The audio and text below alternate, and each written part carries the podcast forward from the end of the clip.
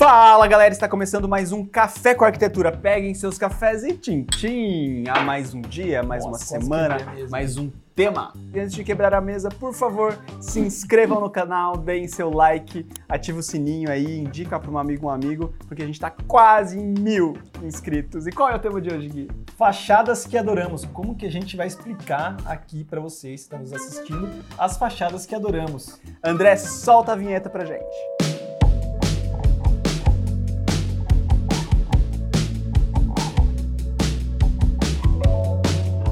É isso aí, galera. Hoje é um vídeo muito legal, muito diferente do que a gente geralmente faz, mas não deixa de ser um vídeo sequencial, né? Se vocês assistiram os últimos vídeos que estão disponíveis aqui, deem uma clicadinha se você perdeu alguma coisa, porque a gente falou um pouco sobre arquitetura moderna e contemporânea, a gente falou sobre casas com telhado embutido e hoje a gente vai chegar como se fosse uma finalização desse assunto, que é a tipologia de arquitetura que a gente faz, que a gente gosta de fazer, que a gente aprecia em ver outros projetos até, e quais são as nossas bases, as nossas referências para que isso aconteça. É isso aí. Uma das grandes referências é o vídeo da casa sem telhado, né?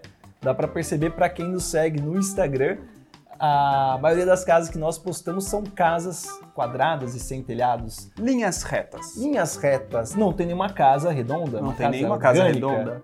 Assim como não tem nenhuma casa clássica. Por quê? Porque a linguagem da casa clássica, para nós da Guedes e Bissoli, é, não se encaixa, não faz sentido, não é o que a gente faz.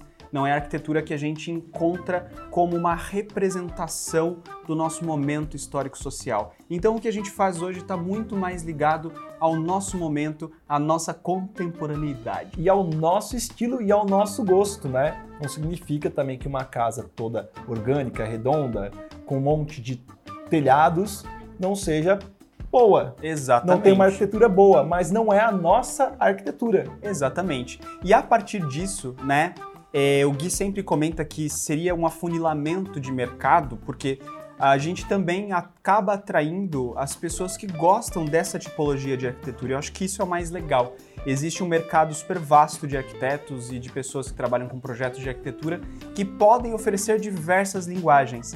E a linguagem que a gente oferece é muito baseada, então, primeiramente, em linhas retas. Como a gente já disse, a gente gosta dessas linhas horizontais, a gente gosta de volumes mais retangulares, mais quadrados, coisas suspensas, né, Gui? Não existe uma aleatoriedade nos elementos que nós utilizamos, mas sim uma harmonia estética. Em grandes partes das casas que nós desenvolvemos, a gente tenta trabalhar essa horizontalidade. O que, que é isso?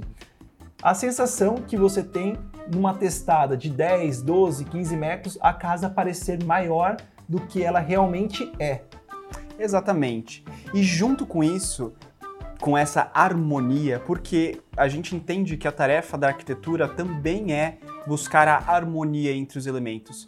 E a fachada, ela é uma consequência da planta. Então, não sendo aleatório, porque nós temos aqui no escritório um estudo sobre o tamanho dos ambientes, por exemplo. O que é um quarto confortável, o que é um banheiro confortável, qual é o espaço que se necessita para fazer uma sala de estar, uma sala de TV, uma sala da família. Então, dependendo dos tamanhos dos ambientes, dependendo da disposição desses ambientes na planta, disposição geográfica, a gente vai ter uma fachada é, surgindo.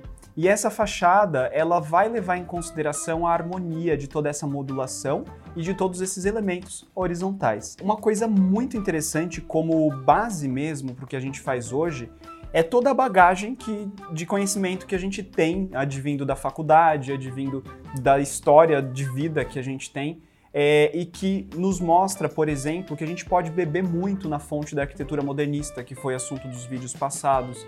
É, na arquitetura modernista, eles também usavam muitas linhas retas, por conta da tipologia, por conta da modulação, por conta dos materiais e da tecnologia construtiva.